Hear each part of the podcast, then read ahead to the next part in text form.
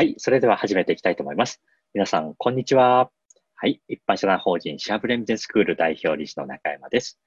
まあ、今日ですね、きゅうじゅうきゅうかいめというですね、次からはひゃっかいめとなる、ちょうど節目のタイミングの定例講義の中上級編。そして次回からは、名前の方はですね、マンスリーイノベーション会議と、よりちょっとモチベーションが上がりそうな名前になっていくかと思います。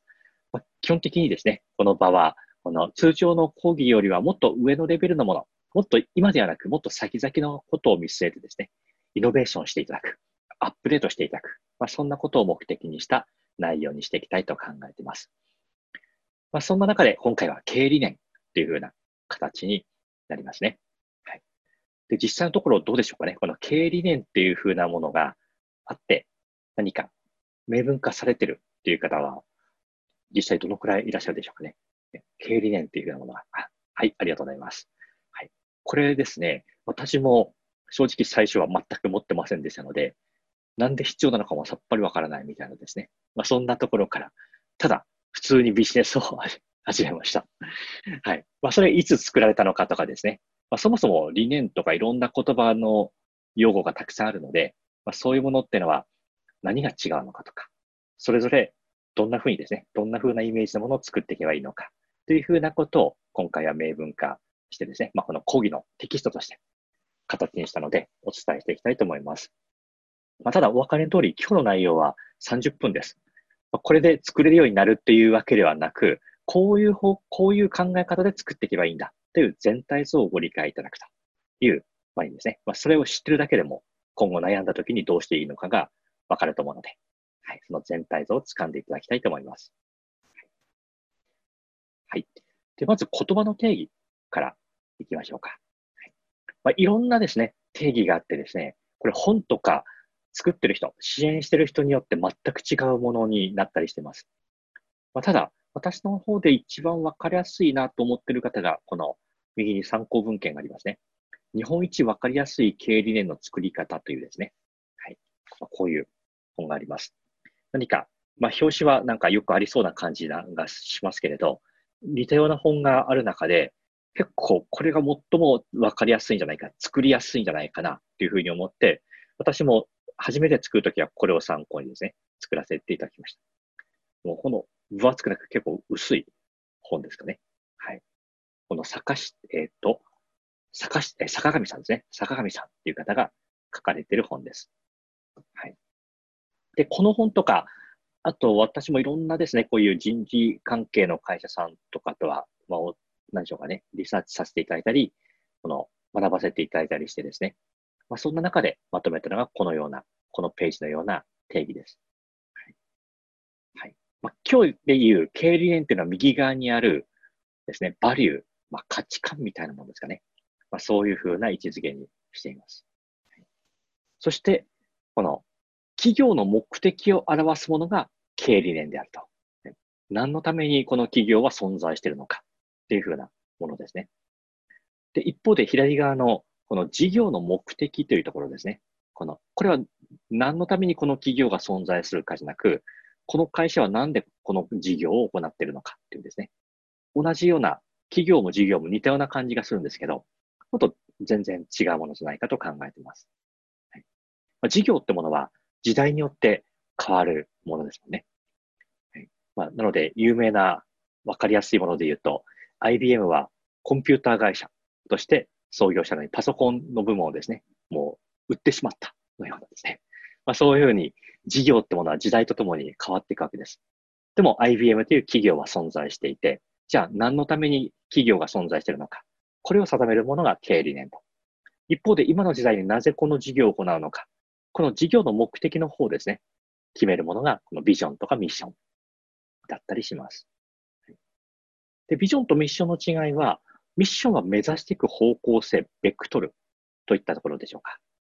そして、ビジョンについては、いつまでに、まあ、このいつまでにってものは曖昧であることもありますけれど、この、厳密に言うと、いつまでにどういう状態を目指すのかってことを定めたもので、定量的なものだったりしますかね。はい。まあ、こんな風にビジョンもとかミッションとかたくさんあってですね、なんか逆に混乱するような感じもあるかもしれませんけれど、私はこのみっつが揃って初めてですね、何かこの一つに偏らず、あの、経営理念だけに偏るとふわふわ し, しがちですし、ビジョンだけに、えー、と集中してしまうと、もう数字ばっかりですね、見てしまって、それ達成した後どうなるんだろうというふうにもなりがちだ。で、ミッションとまだ方向性が定まっているのでいいんですけど、一体いつまでにやるのっていうふうなんですね。いつまでに何するのっていうのがミッションだけだと曖昧になったりするの。まあ、このみっつが揃ってですね、一番ちょうどいいんじゃないのかなっていうふうに考えてるわけです。ですので、まず私たちの ビーエムディー の方ですね、エスビービーエス の中でも ビーエムディー のものの場合ですと、どういうふうに定めているのかというと、ミッションは エムビーエー を超える世界的資格を作ると。はい。これだけだといつまでにやるのとかですね、具体的にはっていうふうなところが曖昧になるので、まあ、そのためのまず一つ目のマイルストーンとして、じゅうまんにんの起業家を創出して、さんちょうえんの ジーディーピー 向上に貢献するという、これ定量的なビジョンを設けています。で、じゃあその過程でどういう価値観を大切にしていくの？まあ、組織を作っていくことになるわけなので、プロジェクトを組んでいくわけなので、何を大切にしていくのか。っていうと、不自由を自由にし、未来に活力を与えるっていうふうなですね、まあ、そういう価値観を持って頑張っていこうということを掲げているわけです。はい。まあ、これは一度固まってからはですね、何かコロコロと、まあ、そんなコロコロ変えるものでもないと思いますけれど、まあ、ミッションとビジョンってものは時代によって変わるかもしれません。しかし、経営理念ってものはですね、基本的には変わらないものであるという前提でですね、作っていく必要があるものだと思います。はい。まあ、もちろんですね、あの、先ほどのこの坂上さんなどはですね、まあ、実際変えてもいいよっていうふうな、まあ、社長が変われば変わるのは当たり前でしょうっていうふうになるわけですけど、ただ、創業の原点となったですね、考え方っていうものは、やはり引き継いでいかれないと、これはあの、コロコロ変わると、社長が変わったら会社が変わってしまうみたいな、これはですね、ディーエヌエー が引き、引き継がれない状態になってしまうので、経理には変わらないものっていうのが私の中で理解しているものです。じゃあ、それぞれどういうタイミングで作られていくものなのかというふうなことで、私の例をですね、実際にお見せします。まずですね、ミッションはいつ作ったかというとですね、にせんななねんですかね。私のこの企業支援の活動がにせんよねんです。に始めたので、そこからさんねんごにですね、このミッションってものを作りました。ただ、その時は エムビーエー を超えるっていう風なものは言っておらずに、ただ、このビジネススクール、企業のなんとかな、企業のですね、ゼロをいちに変えることに特化したビジネススクールを作るみたいなですね、まあ、そういう感じのミッションでした、最初ですね。なぜそれ作る必要があったのかっていうと、スタッフが入ってきたからです。何目指すんですかって言われたので、まあ、そんなもの明文化されてないので、いちじかんぐらいでですね、エーよんいちまいにまとめて、まあ、それで話をするときに、そのいちまいもので、このミッションを書いてですね、説明したってことがありました。ビジョンはいつかっていうとにせんきゅうねんですね。これ創業ごねんごで、これは具体的に在宅所のサービスを始めた年に、じゃあ具体的にどこまで目指しましょうかってところでですね、こういう雇用の創出をどこまでやりたいかってことを文章化しました。ただ、経営理念はまだですね、出来上がってないです。まあ、経営理念に至ってはにせんじゅうにねんと、結構スタッフ採用してからごねんごぐらいですとか。で、もう創業から考えるとはちねんごぐらいですね。になってようやくですね、経営理念というふうに呼ばれるものが、本当に必要なんだな、っていうふうなですね、時が来ました。まあ、スタッフ数で言うと、おおよそ、一番多い時でにせんじゅうにねんの最初、じゅうににんぐらいでしょうかね。この辺になってきて初めて、この組織がぐちゃぐちゃになってくるっていうのを感じました。厳密に言うとですね、スタッフ数がよにんに、よにんですかね。よにんを超えてくると、組織ってものが、まとまりがですね、まあ、ちょっとずつ、バラバラ感が出てくる可能性があるタイミングだったりします。まあ、なんでかっていうと、最初ひとりめ、ふたりめ、さんにんめとかですね、何か社長が忙しくてできないので事務をお願いしますとかですね、ちょっと経理とかそういう違う社長が苦手なもので専門スキルを求められるものを任せますとかですね、あとデザイン関係とかですね、なんかそれも社長自身ができないから任せますみたいな形で、結構複数の専門性を持った人をまあ最初、二人三人とかってですね、まあ雇っていくケースが比較的多いんじゃないかと思います。ただ、そこからですね、仕事が増えてくると、同じ職種で、例えば同じジムでもひとりでは回らない。だから同じジムでもふたり採用していくとか、なってくると、この、同じ仕事をする人がふたり以上出てくると。で、結構ありがちなのは、後から入ってきた人の方が優れている。で、先に入った方がですね、なんか私の方が先に入ってきた先輩なのに、なんか後輩の方がですね、可愛がられてるとかですね。まあ、そういう現象が起こっていくわけです。これがよにんぐらいになってくると起こりがちで、これがちょっと増えていてじゅうにんになってくるとですね、まあ、それがさらにですね、混沌としていくっていうふうなことは、まあ、よくあることですし、私も経験しました。まあ、そんな中で、大切、じゃあそういう時に、そういう先輩の方が優れている、あ、後輩の方が優れている、じゃあ先輩はどういう立場になるのとか、そういう時に、向き合う時に必要になってくるのが経営理念とか、まあ、経営理念に基づいてですね、出て、発生して出てくる行動指針、判断基準とかだったりします。はい、なので、やっぱりスタッフ数が多くなればなるほど、経営理念ってものがいかに重要かってことがですね、はい、ひしひしと痛感されると思います。はい、まあ、まさに、じゃあいつ作るのかといった場合に、今申し上げた通り、スタッフとの気持ちのズレが生じたときですね。はい、もうこれはもうこのズレを何とかしていかないと、本当にどうにもならないっていう思いを私も感じました。必要性に駆られて作ったって感じです。はい。あとは、仮にスタッフの方がいるかいないかは別にして、判断基準に迷いが生じたときっていうのはですね、もしかしたら理念を作るタイミングに来てるんじゃないかと思います。まあ、例えば、事業を結構やっていくうちに事業が増えていったとかですね、扱っている商品点数が増えていったと。で、一体何をやってるかが分かんなくなってきたですね。え、自分は一体何を目指してるんだろうかとかですね。とすると、経営理念が一つ事業を選択していくときの指針になりますので、はい。例えば私でしたら、あれ、私は企業支援してるな。でも在宅所の事業もしてるな。これ一個やるだけでも大変なのに、二つやるっていいことなんだろうかとか、やっぱ迷うわけです。選択と集中といったら一個に絞れと。もう ビーエムディー ではなく在宅所が、の方が競合が少ないので、そっちに一個絞った方がいいんじゃないかとか、そういう迷いも出てくるわけなんです。まあ、その時に何をもとに判断するかというと、やっぱり経営理念にも、に基づいて判断していくっていうふうなことになるわけなんですね。はい。まあ、うちの不自由を自由に変えていくっていうのが理念なので、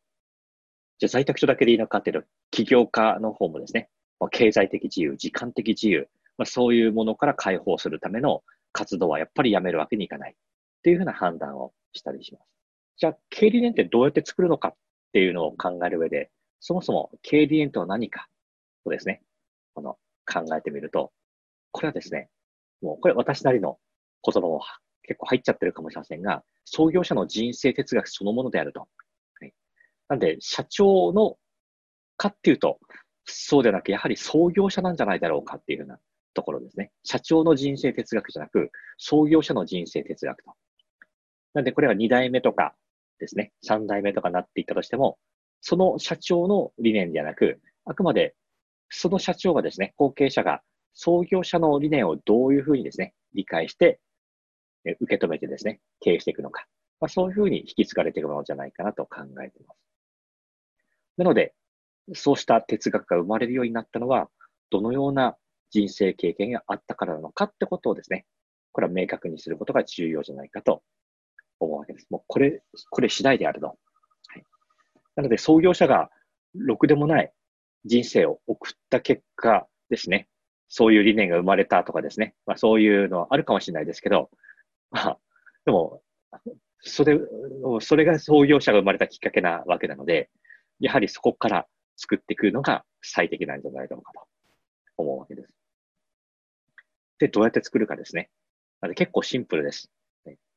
まずは時系列で、人生の転機となった時の出来事を書き出すってことをやります。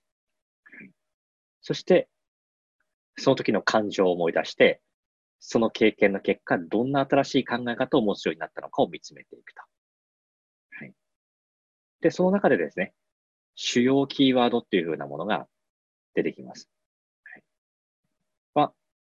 こうしてこのキーワードをもとに文章を作っていくっていう風なことになっていくわけです。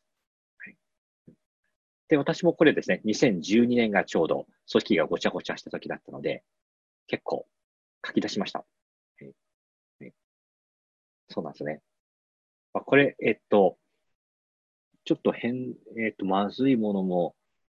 あったんですけど、それも結構残してるかと思います。あ、でも、それほどまでは書いてないですかね。あの最初書き出したものはこれだったんですけど、まあ、結構子供の頃からの家庭環境で、両親に対してどういうふうなことを思っていたのかとかですね。あとは、その、か家庭に絞られていて、私の場合はですね、解放されて、一人暮らしするようになって、すごい自由を得た感じがですね、もうたまらなかったとかですね。はい。あとは、そもそも、もうこれ一部の方にはお話してますけれど、なんで物理学やってたのにですね、この世界に来るきっかけになったのかって、これ天気そのものなので、そこで起こったことを全部やっぱり書き出すわけですね。まあ、こういうものを実際ちょっと実際のファイル後で皆さんにも共有しますけれど、せっかくなのでファイルそのものをですね、お見せすることにしましょうか。ちょっとお待ちくださいね。はい。はい。えー、っと。まあ、こういった感じの、ちょっと後で、細かい部分は後でですね、見ていただきたいと思いますけど、まあ、結構こうに細かく書き出していきます。で、書き出していくと、キーワードがですね、結構自由とか解放とかですね、まあそういうのがキーワードとして出てきたわけなんです。なので、結構不自由を自由にしていくっていう風なものは、こういうところから生まれていってますね。はい。これ、えっと、他ですね、ビジョンについてのものとかですね、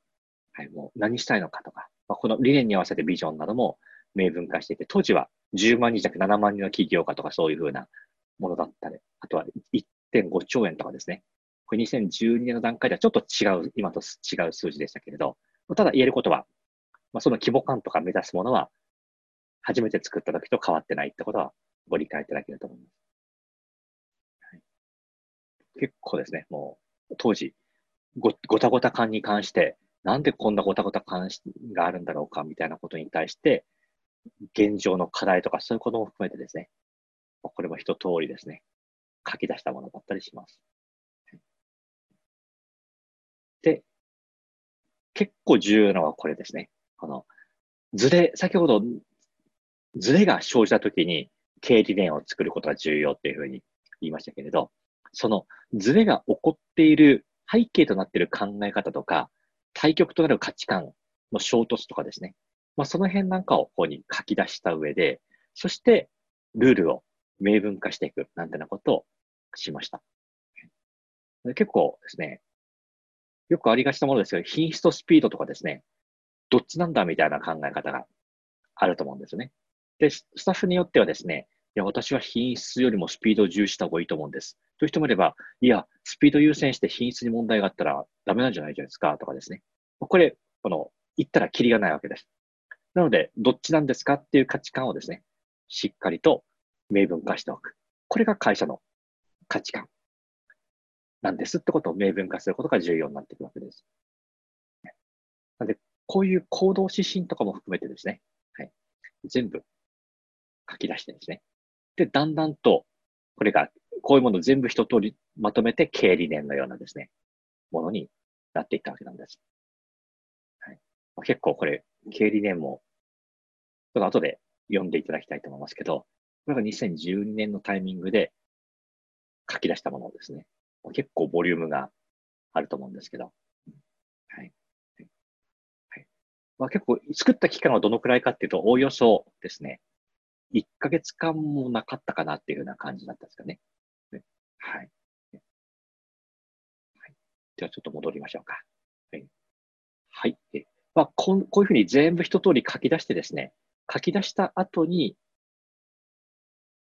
まあ、最終的なまとまったものがこういう感じですか。はい、この経理念は不自由を自由にし未来に活力を与えるなんですけれど、まあ、それのですね、補佐する、それのちょっとブレイクダウンした考え方ってものをこの下にですね、ここにつけてみます。まあ、これが会社における価値観ということで、まあ、キーワードが向き合うとかですね、あのまあ、受け入れるっていう意味ですかね、対他配慮とか、リーダーシップ、自己管理、適材適所、はい、期待水準、中長期的、えー、シェアとかですね。まあ、こういうものが出てきたわけです。で、迷ったときはこの、この、このスタッフが言ってる考え方と社長が言ってる考え方にズレがありました。っていった場合にはですね、あの、社長の考えで判断するんじゃなく、社長もですね、この理念をもとにど自分が合ってるか、それともスタッフが言ってる方が妥当なのか、ってことを判断していくことになるわけです。で、ただこれだけだとわからないので、どうするのか、現場でもっとスタッフは一人一人が判断できるようにするためにどうすればいいのかっていうと、これをですね、ビジョンブックというものにまとめて、およそよんじゅっページぐらいだったでしょうかね、のものにまとめています。例えば今の、さっきのフレーズありましたけど、一個一個の考え方がどういうふうなものなのかってことをですね、こんなふうに明文化していったりしています。で、経営元に一個一個の行動指針、価値基準ですね、がどういうふうに関連性があるのか、なんていうようなことをですね、伝えて、こういったものを入社する前にきちっと理解していただくと。逆に言うと、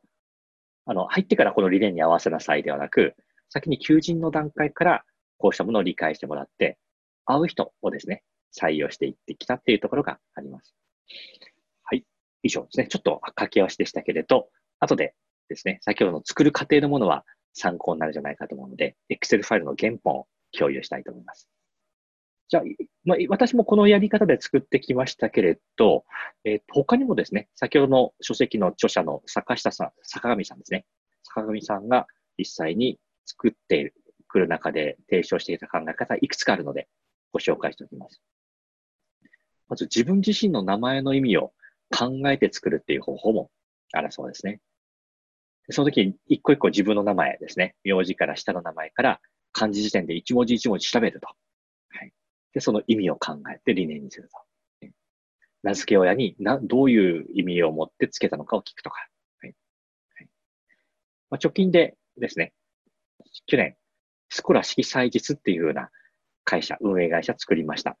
それは先にその名前を授かって、その後にですね、その会社の理念を明文化したってことがありますが、まさにそれはこのやり方をしたわけです。漢字からこじつけるみたいなですね。はいまあこれも私もありだと思うんですね。あとは好きだったこと、経験、縁を振り返ると。結構好きな本。あと関わり合った地域、エリアですね。それに基づいて、その地域と、とちなんだですね、理念を作ると。はい、未来を考えると。自分の余命があといちねんだとしたら何をしたいのかを考える。まあ、これ結構ななつの習慣とかである話でしょうか。どんなことでナンバーワンになりたいか。自分の母碑に何と書かれたいかですね。去年何年、何々指数と、で、何々をしたものであるのようなですね。まあそういうふうに書かれたもの、書かれるものをイメージすると。はい、で、最後ですね。他者の理念を参考にする。まあ、迷った場合はこれが一番簡単な方法かもしれません。まあ、好きな経営理念をじゅっしゃ以上集めて共通するキーワードを抽出すると。